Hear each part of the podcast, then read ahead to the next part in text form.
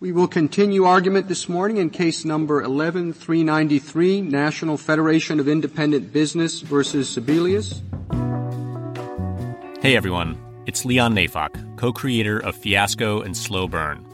On today's episode of 5 to 4, Peter, Rhiannon, and Michael are talking about the Supreme Court case that upheld Obamacare. The stakes only grow larger with months before an election. Will the justices be criticized for letting politics creep into the courtroom? The case is from 2012, with a majority opinion written by Chief Justice John Roberts. As the hosts are about to explain, it was an opinion that people who support affordable health care or any other progressive legislation should regard with more than a little suspicion. You asked, really, for limiting principles so we don't get into a matter that I think has nothing to do with this case broccoli, okay? This is 5 to 4, a podcast about how much the Supreme Court sucks.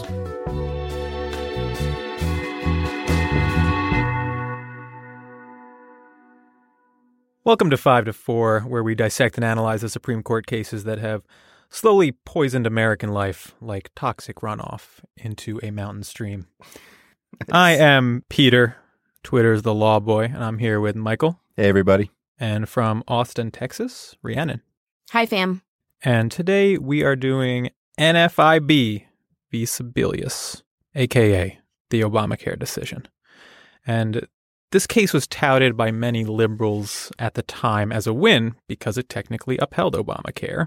At the same time, though, uh, a lot of academics sounded the alarm because not only did the court strike down an important part of the law, but it laid the groundwork for jurisprudence that is set to undermine health care, civil rights, and environmental legislation for decades. And to be specific, this case was a challenge to two parts of the Obamacare law the individual mandate, which required Americans to buy health insurance or otherwise pay a penalty, and the law's expansion of the Medicaid program to cover more of the population. The argument was for that for various reasons, these parts of the law exceeded Congress's authority under the Constitution. And the court held that the individual mandate could be upheld under Congress's taxing power, but not its Commerce Clause power, and that the expansion of Medicaid as written was a violation of Congress's spending clause power. This case is a shining example, I think, of the lengths that conservatives will go to limit federal power when it's politically convenient to them. And the yeah. conservatives here do exactly the sort of shit that they claim liberal justices do, right? They pull from thin air or perhaps somewhere else restraints on the federal government's commerce and spending powers. They rely on arbitrary distinctions that have no basis in the Constitution or anywhere else. And they do it in order to hamper Obamacare and lay the groundwork to disrupt the next generation of social welfare legislation. Right. And we return here to this podcast's natural enemy. yes. Chief Justice John Roberts. Drag him.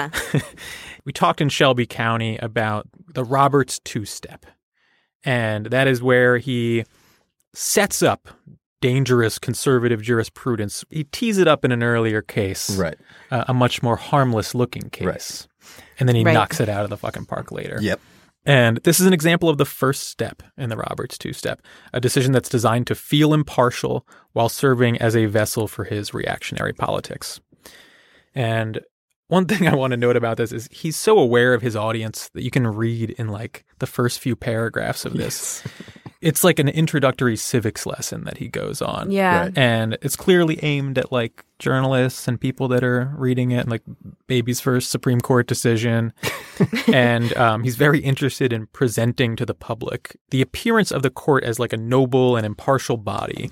Um, but like we talked about in Shelby County, that image is a veneer. It's not substantive. And what would actually improve the public's trust yes. in the court would be like if maybe sometimes he meaningfully and more consistently sided with the liberals, right? yes. But he will hmm. never do that. no. Never do that because his vision of a nonpartisan court is just, you know, a shadow on the wall. Right. I, I saw this, I think it was uh, law professor Eric Segall on Twitter who said this. Roberts has sided with the liberals in like a 5 4 decision three times in 15 years, which is like Jesus. Gorsuch, I think, has beat that already in yeah, like right. the last two years. Yeah. There's a real irony, which is that in a lot of ways, Roberts is one of the most rigidly conservative justices. Yeah. Um, someone like Gorsuch has like their little niches where they they'll branch out, but Roberts just doesn't. He's a, he's uh he's just a standard bear hardliner. Yeah. Yeah, I think that's like actually a, a kind of tricky part about reading Roberts, like in NFIB, I just remember that, like, um, in law school as a law student, I struggled to understand, like, the arguments here and the holding. It's really complicated. The legislation that's being challenged is complicated. And then the way the opinion is written is complicated. But I think that when you come to the case with the understanding that Roberts is primarily concerned with these optics, it makes the case make more sense. Right. Um, so I'm sure you guys remember this too, like watching the news the day this decision came down, and um, they have the reporters um, like they're they're just waiting at the Supreme Court uh, Yeah. for these decisions to be issued, and they have their interns who are like all wearing their little suits, um, but they're also wearing tennis shoes. they have them waiting for the opinion, which is like printed out and handed to them, and then the interns like sprint down and bring it to the people Right. who are like waiting, Right. and they try to uh, read the opinion really quickly to then like turn it over on the air. Yes. Um, Incredibly embarrassing. And this decision, though, is so confusing that on the morning of, CNN and Fox News both actually call it wrong. They say that the individual mandate has been struck down when it hadn't been. Yeah. And so, what we get from Roberts waffling on these optics and therefore on the substance of the law, um, what you get is a case that's illogical and it's internally inconsistent. Yeah, we'll get to it, but one of the reasons it's confusing is because he's just going out of his way to, to to be a reactionary. Yeah, yeah. Right. Um, so, you know, some of the background to this is that this is Obama's first big legislative project, what ends up being his only big legislative project, really. And it came to be a lightning rod for conservatives who thought that it really was emblematic of government overreach and everything they hated about Obama. And, you know, Right. and the result is that, like, the Tea Party, you know, whenever Republicans are out of power, they turn into like temporary libertarians, right? Yes. So they were like marching on DC dressed up like Continental Army soldiers, Tri-corner hats. muskets and snare drums and shit, just looking like total fucking idiots. Uh, holding up signs with like a bald eagle crying. you know, worth noting that all of those people are now 100% outright fascists who want all of their political opponents in jail and asylum seekers in concentration camps. But this was their reaction to being told to buy insurance. That's like the political backdrop to this. Do you remember that, like, at first, because they're all old and they don't know slang, that they call themselves teabaggers? Oh, yeah. Oh yeah! It was for like Oh a few God. weeks there that they were like teabaggers before someone was like, no, you know, you know, you got to come up with something better than that. Unbelievable. Somebody's son was like, mm, Dad. No. Yeah. Yeah. All right. Ree, tell me about the National Federation of Independent Businesses. The aggrieved Sure. plaintiff. Yeah. So um, this case is brought by multiple organizations and states who are suing the federal government. Um, but the named plaintiff is NFIB, the National Federation of Independent Businesses. And this is another nonprofit organization that calls itself a nonpartisan organization that defends the rights of small business owners to own and operate their businesses without undue government interference. Um, mm-hmm. This mm-hmm. no- mm-hmm. nonpartisan organization has a political action committee called way. the Save America's Free Enterprise Trust. And one day, like on this podcast, you guys are going to let me go off about the nonprofit industrial complex, but I guess I've been told uh, that that's not today. I want to say, you know, a case is about some weird conservative bullshit when the plaintiff is one of these organizations, right, whose name is just like an amalgamation of business buzzwords. yes. Like if you see a case called like the American Society for Capital Allocation v. Pennsylvania, someone is about to lose their civil rights. Ex- Absolutely. It has to be like a patriotic word and like a institution word. Yeah. right. Um, so, if you're wondering who NFIB, these kind of small business wackos, are politically, um, in 2010, a couple years before this decision drops, 25 members of NFIB were elected to Congress. All 25 of them are Republicans. No. And um, a a, bunch of them. Yeah. yeah. A bunch of them, like Rand Paul and uh, Paul Gosar, were endorsed by the Tea Party movement. Mm-hmm, so, oh, another fun fact is that uh, the Crossroads GPS PAC, which is headed by our favorite wretched little goblin freak, Karl Rove, um, they give NFIB $3.7 million to help fund this fight in the courts. So, Republican money is all over this case. And I think it's important to note that, like, not all small business advocates and consumer advocate groups are against Obamacare at the time. There are a lot of organizations who are Yeah. saying this this would be good for small business owners. This would be Yeah. good for the Yeah. economy. I think it's important to highlight that the money and organizations who are bringing cases to the Supreme Court, they're not just your like little harmed individual party, John Smith, seeking their day in court. Right. These cases come to the Supreme Court from like entrenched ideological interests and big money backing. Yeah. This whole conservative, like ecological, legal system that includes like you know the organization that feeds the judges that end up Yes. hearing these cases. Right. They're coming out of the same movement. Yeah. That's so right. let's talk about the law. And it's important to note as we get into this a very basic aspect of our constitutional system, which is that the federal government does not have any power that is not granted to it under the Constitution. Right. So if Congress wants to do something, it has to fit whatever that is under one of the powers specifically granted to it, the quote unquote enumerated powers. And there are three powers most relevant to this case the power to tax, the power to spend, and the power to regulate interstate commerce. And we want to note going into this, there are several parts of this decision that we're going to ignore. Right. You know, there's a lot going on here. And if someone replies to us on Twitter, like, why didn't you cover the Anti Injunction Act and uh, do half an hour on the necessary and proper clause? I'm going to come to your home and I'm going to kill you. Whoa. That's a that's a parody, not a real threat. Okay, let me try that and again. I'll defend I'm gonna, him in court. I'm going to come to your home and scream at you for several hours. Figuratively kill you. It's I'm just going to do that from the top. if you complain to us that we did not cover the Anti-Injunction Act in this episode, you're not a friend of mine. I'm never going to like you. And that shit is boring, and that's why we left it out of here. It's boring and unimportant. All right. So, the individual mandate is the first thing we're going to talk about here. And again, this requires individuals to have health insurance or else pay a penalty. And this is designed to prevent the economic problems that are created by people being uninsured, right? Right. This is actually upheld by the court because John Roberts joins the liberals in saying it's part of Congress's taxing power. You know, it's that someone buy insurance and it only has one consequence if they don't buy it. They pay a tax penalty, right? Right. As a result, the mandate should and does survive as part of Congress's taxing power.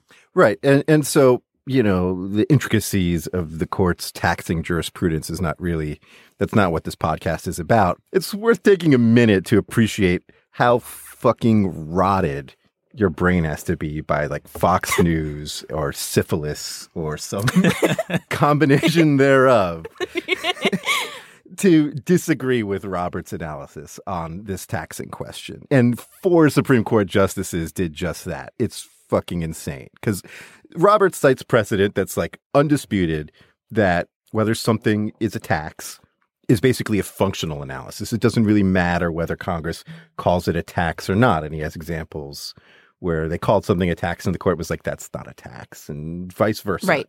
And he says, look, here are five reasons why we think this is a tax.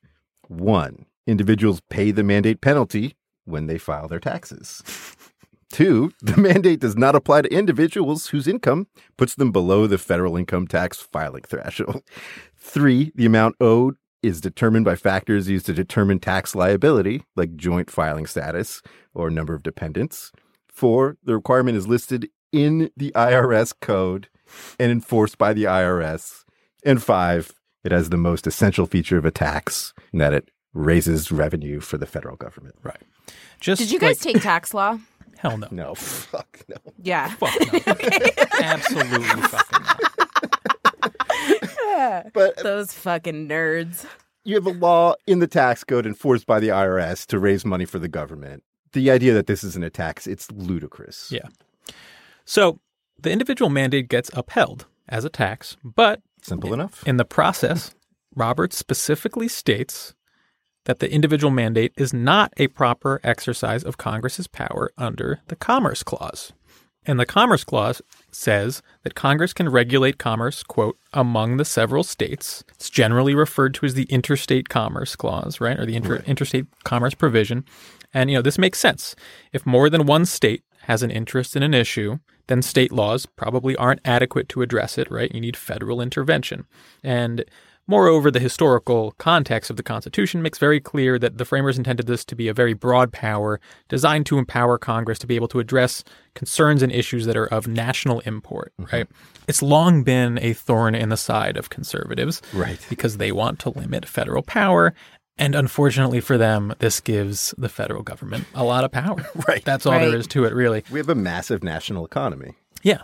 And there's a very fun irony, which is that the conservatives generally subscribe to originalism, right? The idea that um, the Constitution should be interpreted based on the founders' intent. But this is an area where the founders probably didn't foresee what commerce would look like in the modern age. Like in 1790, most interstate commerce was just like one guy bringing a single tomato from New Jersey to Pennsylvania once a week, right? And now state lines, they barely exist. People are constantly traveling uh, across them, goods are constantly traveling across them.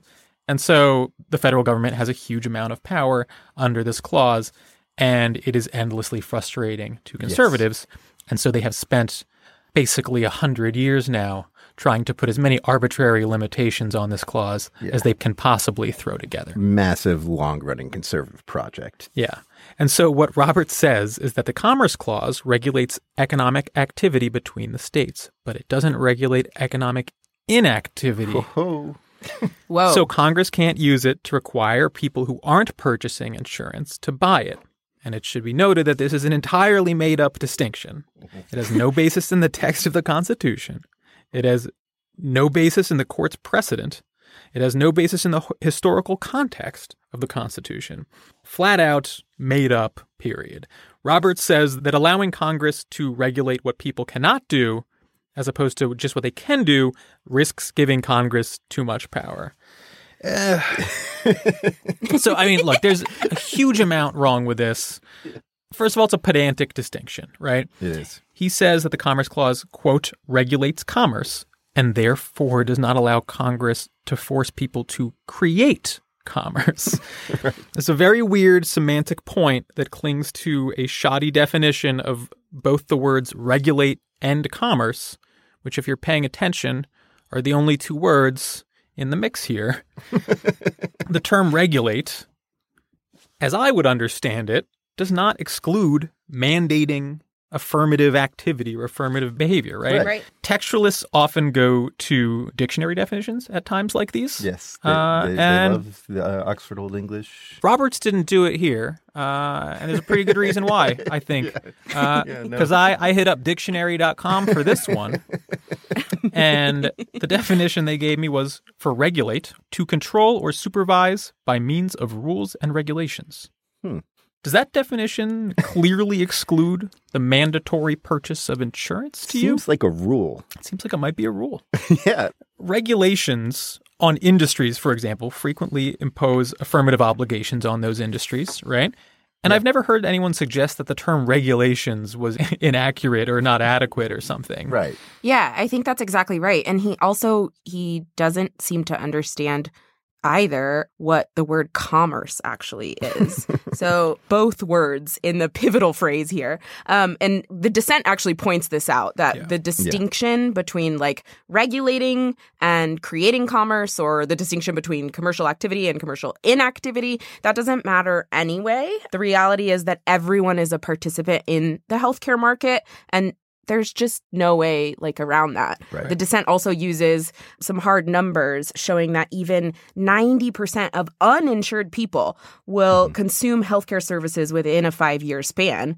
Okay, completely disengaging from the healthcare system is technically probably possible if you're like a psycho cuckoo like off the grid person, whatever. yes. But even those who don't consume healthcare services are almost all creating some sort of burden on the healthcare system. Right. You Right. can't create your laws around fucking recluses who Right. like do not use any sort of health care. And by the way, Right. no one who's doing that is paying taxes. Right. exactly. So Roberts, he says in his opinion, quote, the government repeats the phrase active in the market for healthcare throughout its brief, but that concept has no constitutional significance. I don't know about Okay, that. so Chief Justice John Roberts, you suck at persuasive writing because um, th- that's just super stupid.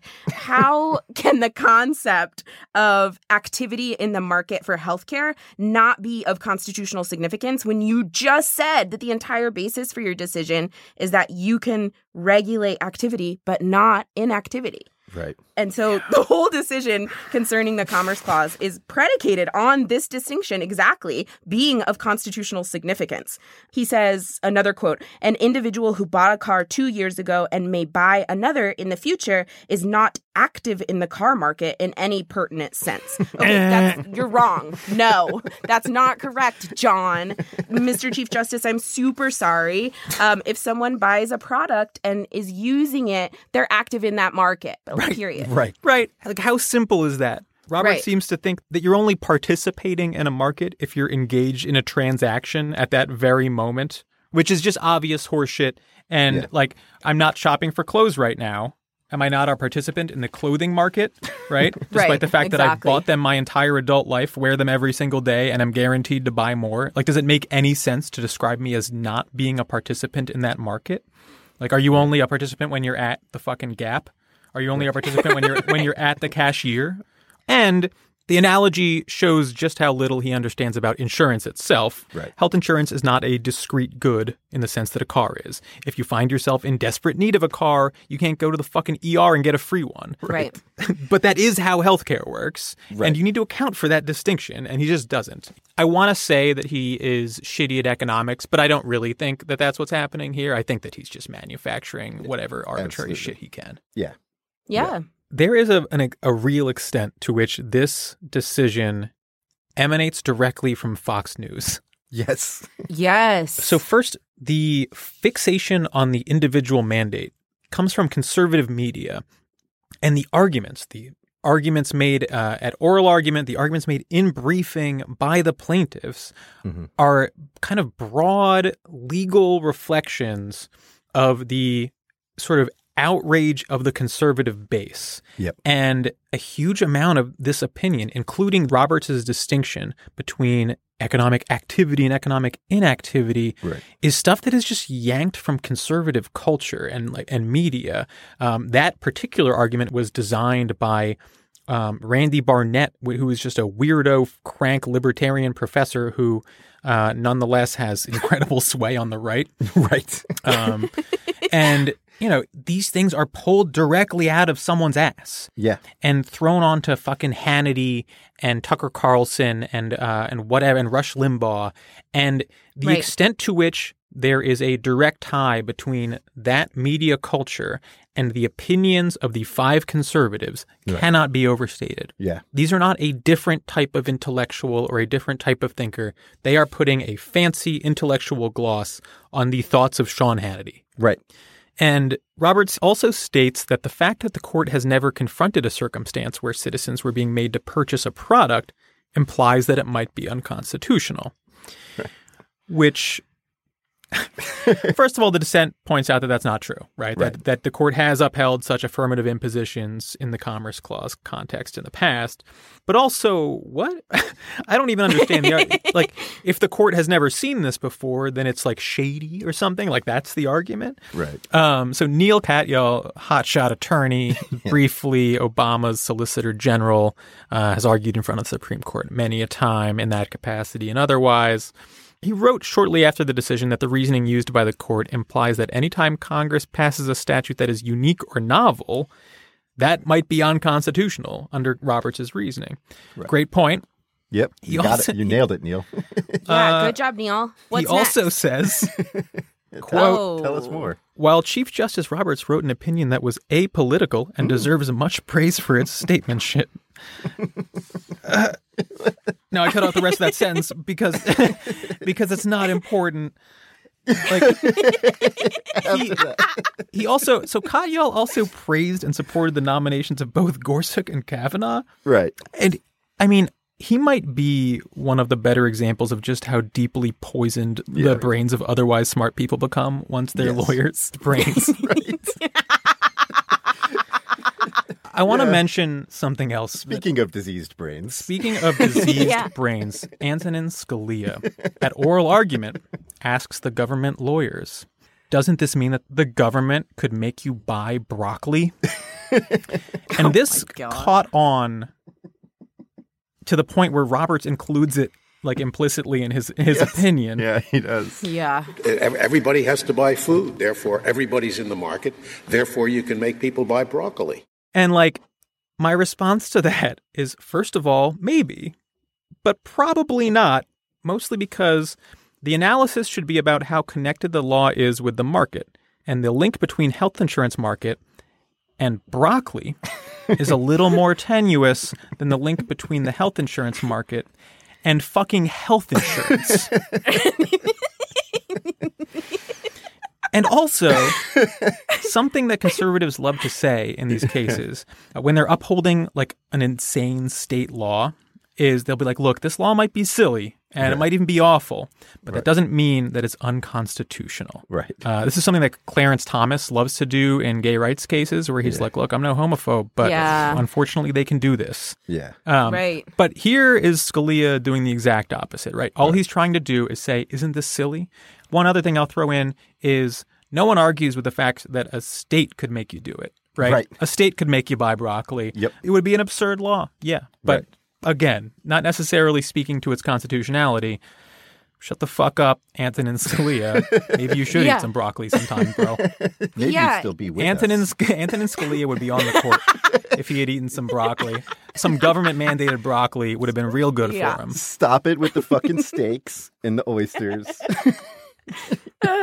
yeah, it's, Get on a it's treadmill. um this is a good example of the utility and effectiveness of a slippery slope argument. So Mm-hmm. John Roberts is doing it in this opinion, Scalia is doing this slippery slope thing, and I think it makes it obvious that like you don't have substantive like legal arguments and rules and stuff that you're sort of intellectually accessing when you're writing these opinions if your opinion is like mm, the government can't make me buy vegetables, so right. why do Right. Do this? It's fucking. It's just scoring rhetorical points. It's not like intellectually rigorous. Right. And, and Scalia, he's an interesting uh, case study in this case because a lot of law professors were like, you know, and, and legal observers, people who write about the court, were were like pretty convinced that he was going to side with the government here. Yeah. and they had a reason, right? They had grounds for this, which was another recent case, Gonzales v. Raich, which was like a, a medical marijuana case where uh, Scalia was like, yeah, of course the government can regulate if somebody's growing marijuana for themselves. And that might Under not- the Commerce Clause. under the Commerce Clause. Right. That might not be commerce.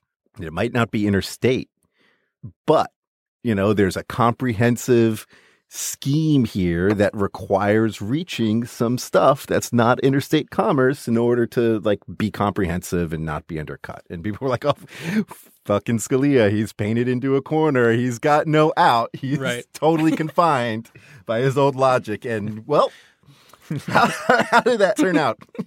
Right. How did that go? Well, Antonin Scalia wouldn't risk being a huge fucking hypocrite, would he? no, no. Oh, surely he will side with the government here. Surely he's more principled Yes. than that. we say a lot that like you know for, legal formalism is is bullshit but this is the point like this stuff doesn't actually confine judges. Right. for the, the judges do whatever the fuck they want you know and in this case he says well okay i said that then but you know i, I can come up with some reason to ignore it. And, and it's not just scalia uh, here. It's also roberts with what we've talked about before which is the canon of constitutional avoidance, which, you know, roughly speaking, says the court should avoid striking down laws as unconstitutional if it can. And and Roberts didn't have to do any of this commerce analysis that we've just been going through. And it's fact Right. very weird that he did it. Because he had already upheld it as a tax. Right, exactly. And so he could have just said, look, it's amenable to an in- interpretation as a tax, and that settles it, and that's the end of it. And the history and operation of the quote unquote canon of constitutional avoidance, you know, this is precisely the sort of esoteric legal formalism that we usually ignore because we don't think it meaningfully constrains the justices. But it's worth discussing here Yeah. because Robert uses it to sneak in his reactionary bullshit under a veneer of moderation. Right. Right. And the rule is actually that the court should avoid weighing in on constitutional questions if it doesn't have to. So once you determine that the commerce issue was questionable, if there was an alternative rationale to use to avoid ruling on that, he's supposed to take that alternative rationale. So in this case, that's the tax rationale. Right. E- exactly. This is like one of the oldest principles of the court. It goes back to 1800. And back then, they, they used it the way Roberts does here. You start like, oh, is this interpretation constitutional? Yes. Okay. No. Well, then we move on to this other interpretation. And if not, then down the line until you run out of interpretations and it's struck down or, you know, you find one that works. Right. So in 1909, the, the, the Supreme Court explicitly shifted gears on this and looked at the old rule and said, look, that can't be right. Well, what Roberts is doing right here can't be the proper way to analyze these questions. Yes. A- And, what we have to do instead is say, look, if there's one interpretation that, you know, gives rise to constitutional questions and one that does not, uh, then we take that second i- interpretation, that second construction. Right. Avoid fucking with the Constitution where you can. Right, exactly. Right. And, and so this is like it's it's fucking devious. He makes it seem like he's being nonpartisan and principled and going out of his way to you know follow the standard practice. But what he's actually doing is really just judicial activism. There's no other way to describe it. Uh, to do something very reactionary with the Commerce Clause. So I, I think there's like a broad question that a lot of our episodes and a lot of the things we say uh, sort of inherently asks, which is, are they faking it? like when John Roberts gives these ludicrous definitions of regulate and commerce, like is he snickering to himself like these stupid fucks? or or I does really he think he's like is he a true by believer? Yeah. And I think the answer to that 95% of the time is that they're true believers. Yeah. Just like anyone else, they are not super conscious of their biases and uh, they're sort of rolling with it. And part of their brain is guiding them towards the outcomes that they want, just like Yeah. anyone else. And if you've ever been in like an argument with someone on a message board, it's not drastically different than that. It's a lot closer to that than anyone would like. Right. I mean, look, it's very easy to, to convince yourself of something that's like flattering and, and what you want. Like, I'm sure that I'm like a 10. Like, if I just could like talk to Emma Watson for like five minutes, Right. I would fucking, I would die. but like, You got it in a bag, bro. Yeah. I believe that about you too, dude. I think you could do it. Yeah. thank, Yeah. thanks, buddy. No, yeah, I think that there's like a real. I don't want to do too much armchair psychology, right? But like, there's a lot to be said for the ability of the human mind to convince itself the, of the propriety of the conclusions it had snapped to in an instant, right? Right. And I don't think that John Roberts is taking a huge step back with a fucking giant uh, whiteboard with an evil plan on it or anything. Right. He's just a slave to his biases and not willing to confront them in any meaningful way. Right. And Yeah, for our that's right. purposes, the distinction doesn't matter. And that's why I'm going to never never stop calling these people fucking evil and stupid or or whatever because their good faith in these situations, you know, maybe it exists, but it doesn't matter for the fucking millions of people that are under their yoke. Right. Yeah. Right. All right, let's go to a fucking ad. This episode of 5 to 4 is brought to you by Liquid IV. Every once in a while, I'll notice there are like five things wrong with me at the same time. I'm tired, my head hurts, I can't concentrate, and I have to remind myself, dude, you're dehydrated. The problem is, I don't like drinking water. So, I use Liquid IV. Liquid IV is an easy, healthy fix for dehydration. You take one stick of Liquid IV, you put it in water, that'll hydrate you two to three times faster and more efficiently than water by itself. Plus, you get a bunch of vitamins vitamin C, B3, B5, B6, and of course, B12. If you're like me and you get dehydrated, try Liquid IV. It's the fastest, most efficient way to stay hydrated. And it's healthier than your regular sugary sports drink. No artificial flavors, no preservatives, none of that stuff you find in Pedialyte or Gatorade. If you want to sleep better, if you want to get fewer headaches, try Liquid IV. It's amazing. Get 25% off when you go to liquidiv.com and use code 54 at checkout. That's 54 all spelled out. That's 25% off anything you order on Liquid IV's website. Just go to liquidiv.com and enter promo code 54 to save 25% and get better hydration. Once again, that's liquidiv.com, promo code 54, all spelled out. Don't wait. Start properly hydrating today.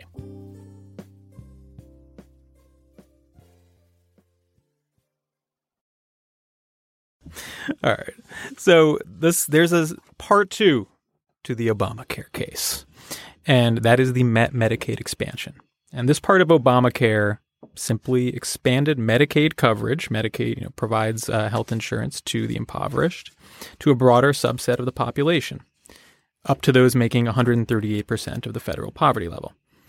The specific part of the law challenged here is not really the expansion per se, but part of its administration. Medicaid is ostensibly a federal program, but it is administered by the states who rely on federal funding to pay for it. So, the ACA, Obamacare, required that states comply with the new alterations to Medicaid or else lose potentially all of their Medicaid funding. And the argument is that this is unconstitutional because it's coercive. It's long been established that the federal government is allowed to attach conditions to funding given to the states as long as those conditions are appropriately related enough to the purpose of the spending.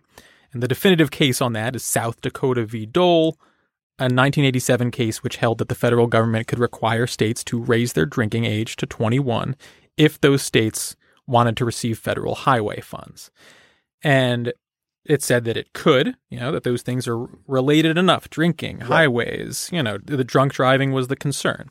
But that case also had a throwaway line saying that if the feds left the states with, quote, no practical choice other than to accept a condition, that law could be potentially struck down as coercive. In basic terms, the argument is that the states here couldn't realistically forego all of their Medicaid spending because it's too important. So the law is coercive. Right. Um, and he has a quote here on this. In this case, the financial inducement Congress has chosen is much more than relatively mild encouragement. It is a gun to the head. It's literally free money. yeah, calm down. In the episode um, on Shelby County, the voting rights case, um, we talked about uh, John Roberts and his awful analogies. And and here's another one. This drama queen shit. That's not good argument. This is hyperbole. to say the least. So it's not just that the court took this throwaway line and used it to manufacture a doctrine with massive implications for the healthcare of millions of people, although that is important. This is fundamentally absurd, right? The federal government designs and funds the Medicaid program, and administration is handled by the states. States can opt out, but none currently do because it's a huge amount of money to benefit your citizens.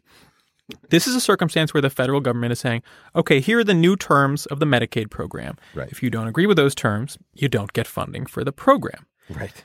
To say that is a reasonable requirement is to put it lightly, right? It's not just reasonable, it's the only conceivable way you could run a program like this. The feds are saying, okay, here's the money and here's the program we want you to use it for. And the states are like, cool, dude, um, thanks for the money, but we're actually going to go another direction with the program. and this and the court is saying, yeah, they should be allowed to do that. It's, it's Yeah, absurd. yeah. Yeah, it can't be the case that Congress is constitutionally prohibited from ending Medicaid. Right. And it also can't be the case that Congress would then, a week later or whatever, constitutionally be prohibited from passing a new, more generous version of Medicaid Right. that looks Right. like this. Yeah. But the court's saying, Right. well, yeah, Sure, maybe you could do that in two steps, but if you want to collapse that into one step and make it an amendment to the existing law, Right. that's a no go. right. It's Absurd. it's fucking absurd. Yeah. Yeah. All right. So to highlight Yeah. a particular absurdity here, you could, using the reasoning of the court, avoid this being unconstitutional if you simply established federal administration of Medicaid, right? Right. Right now, Yeah. the federal government gives money to the states and they're like, you administer this under these terms. But if the federal government were to eliminate the state's role, create a massive, Yeah. sprawling federal complex Right. um, Right. spanning the entire nation, under the court's reasoning, that is a more appropriate use of federal power than delegating the administration to the states. and and simultaneously shrinking the size of all the state governments Yep. while massively expanding the size of the federal government would be more respective of the federal state balance Right. than than just absurd on its face. It's Yeah. absurd on its face. Yeah, and so there are some definite legal implications of this decision, some consequences that we maybe not necessarily have seen like totally play out yet, but No, this no. case opens the door for um, absurdity all around. One area that's like kind of called into question as environmentalism. So the Clean Air Act, the Environmental Protection Agency has long denied federal funding to states who refuse to meet air quality standards. But following NFIB, uh, this was challenged by such upstanding organizations as the Texas Pipeline Association, shout out, Uh-huh, and uh-huh. the Gas Producers Association. Um, Oh, yeah. These guys are saying um, that um, the the EPA um, tying those federal funds to um, states complying with uh, the air quality standards that that's coercive, um, just like the, the states are saying pla- in plaintiffs NFIB. there. Well, I hope that the Gas Producers Association is doing okay. yeah that's More of the business jargon uh, plaintiffs, Texas Pipeline Association, Gas Producers Association, start throwing in some awful commodities like fucking gas and shit, and it gets even worse. Just like the hu- the human blood, uh, the human blood uh, association. People are fucking psychotic. Yeah, and so um, the challenge to the Clean Air Act that failed in that case, but similar litigation has has sprung up elsewhere. Now, another area where NFIB opens up um, some serious legal questions is lots of civil rights statutes are enacted under Congress's spending power, and even though they've been upheld following this kind of challenge in the past, um, this NFIB decision maybe opens that question back up. So, for example, Title IX um, prohibits um, sex discrimination in federally funded education programs. Title IV uh, prohibits race discrimination in federally funded programs. And another big statute, the Rehabilitation Act, prohibits um, discrimination based on di- disability in federally funded programs. All of those statutes condition receipt of federal funds on the state's agreement to follow these laws about non discrimination. Right. right. And so now, if a plaintiff wants to say those things are coercive, Right. um, you know, the NFIB decision kind of opens that up to like, is the court going to agree with that? Right, right. And I think that's scary because our nation's history shows clearly that states can't be trusted with treating their citizens like they're human beings. Um, States have some to citizens be In some right, states. right. States have to be incentivized to do so, or they won't. And Yes. also, like casually, they'll start a civil war over it. Like they don't give a fuck, you know. For real. this decision in NFIB makes it easier for states to say that being incentivized to do right by their citizens is intolerable coercion. Right. right And just, I mean, I can't stress it enough. Fundamentally absurd. The Right. the government is saying, here's this money, and Right. here's what we want you to do for it. yeah And Right. the court is saying, no, no, no, no, that's mm. too much money. You can't tell them what they have to do with it. like it's absurd. And- Right. And, and, like the- Right. the, key distinction that Roberts hangs his hat on is to hold this unconstitutional is he says that expanding the definition of who is eligible for Medicaid actually counts as a separate and distinct program from Medicaid, which is just such obvious bullshit. I mean, this has come to be emblematic of how political the Roberts Court is, um, and how kind of crafty Roberts can be. Yeah. Um, although I don't think he tricked anyone who really understands the law. Um, he has a reputation now as someone who's willing to cross the aisle, um, which, we, as Yeah. we talked about before, not only is that not something he does, he does it worse than almost anyone. Right. Right. but there this case actually got him a reputation with some of like the fucking stupider members of the Republican base as being like the traitor. The Right, Republican right. traitor. Like Yeah. they yeah, they think that he sold them out because their political motivations are incredibly narrow and petty Right. and he has a longer standing project in mind. Right. You know, one thing we want you to take away from this and a lot of our cases is you don't have to accept the premise that the court presents to you or the premises that the court presents to you Yes. constitutional avoidance, textualism, legislative prerogative, judicial overreach. These aren't doctrines or concepts that the court rigidly or consistently applies, right? They are tools in a judge's arsenal to get where they are trying to go. Right. They're selectively deployed and they're often deployed in bad faith. And if you try to formalistically parse exactly why they're being deployed in one instance and not another, you're not being a good lawyer. You're not being clever. You are just a fucking mark. That's right. And I want to mention one thing about this case in particular and about Medicaid expansion, which is that giving states the ability to functionally opt out of the Medicaid expansion, mm-hmm. which is what this decision ultimately does, mm-hmm. Has almost certainly been directly responsible for the deaths of thousands of people and the decline in the in the mental and physical well-being of many many more. Multiple Yeah. studies found that expansion was associated with significantly greater increases in overall cancer diagnosis rates, um, early stage diagnosis rates, and higher utilization of cancer surgeries. Recent evidence demonstrates that Medicaid expansion uh, states where they, where they did expand it have seen improvements in access to medications and services for the treatment of behavioral health. And I'm just Yeah. giving a couple of examples, right? Right. At the feet of all of this pseudo formalistic gibberish lies vast amounts of actual human suffering. And Right. that's the result of this case and a fucking million others. And a legal system that does not meaningfully reckon with that is simply not adequate. That's right. Tell them. Yes. It is unbelievable how many programs uh, that are designed for the well being of especially the poorest and most vulnerable citizens uh, in this country are tied to like programs like this, right? Right. And Yeah. it's hard for me to imagine that, especially as the court gets increasingly polarized, in the event, especially that like RBG dies while Trump is uh, president or some other fucking monster is president. Right. I mean, you will see these arguments start to crystallize and start to encroach upon more and more federal power, uh, Right. which means Right. giving power to states and taking away funding from programs that help the, Right. the needy. and it's important to like emphasize, you know, the Roberts two step that we discuss, where he like lays the groundwork in an opinion that seems pleasing to liberals, and then like you know uses that groundwork to fucking gut them.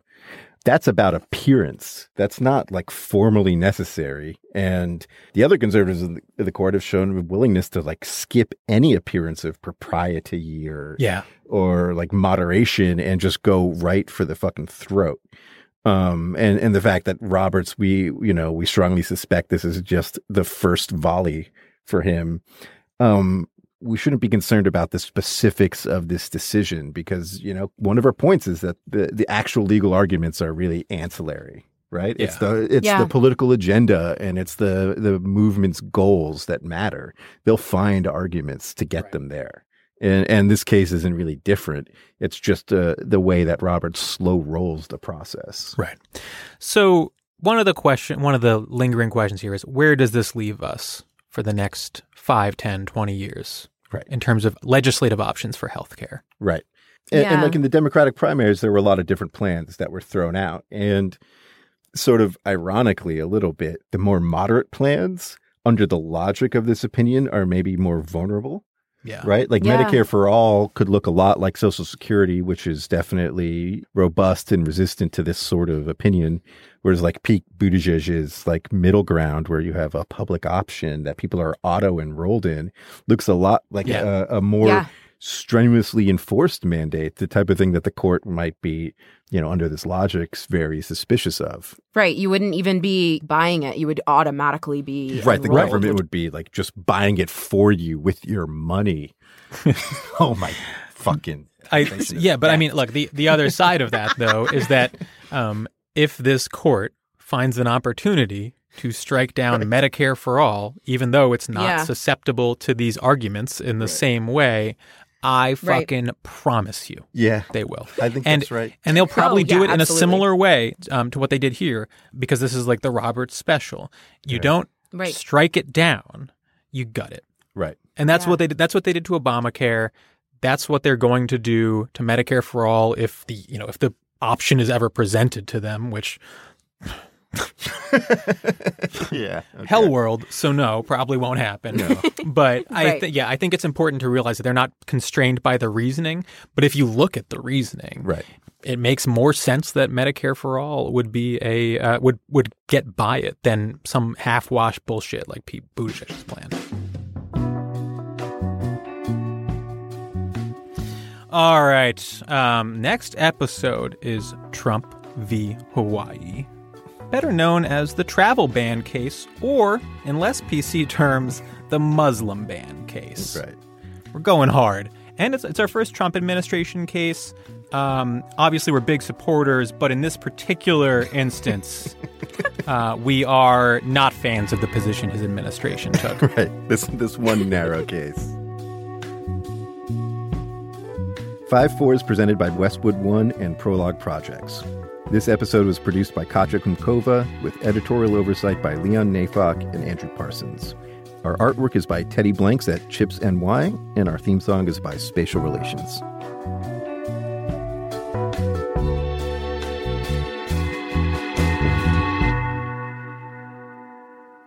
From the Westwood One Podcast Network.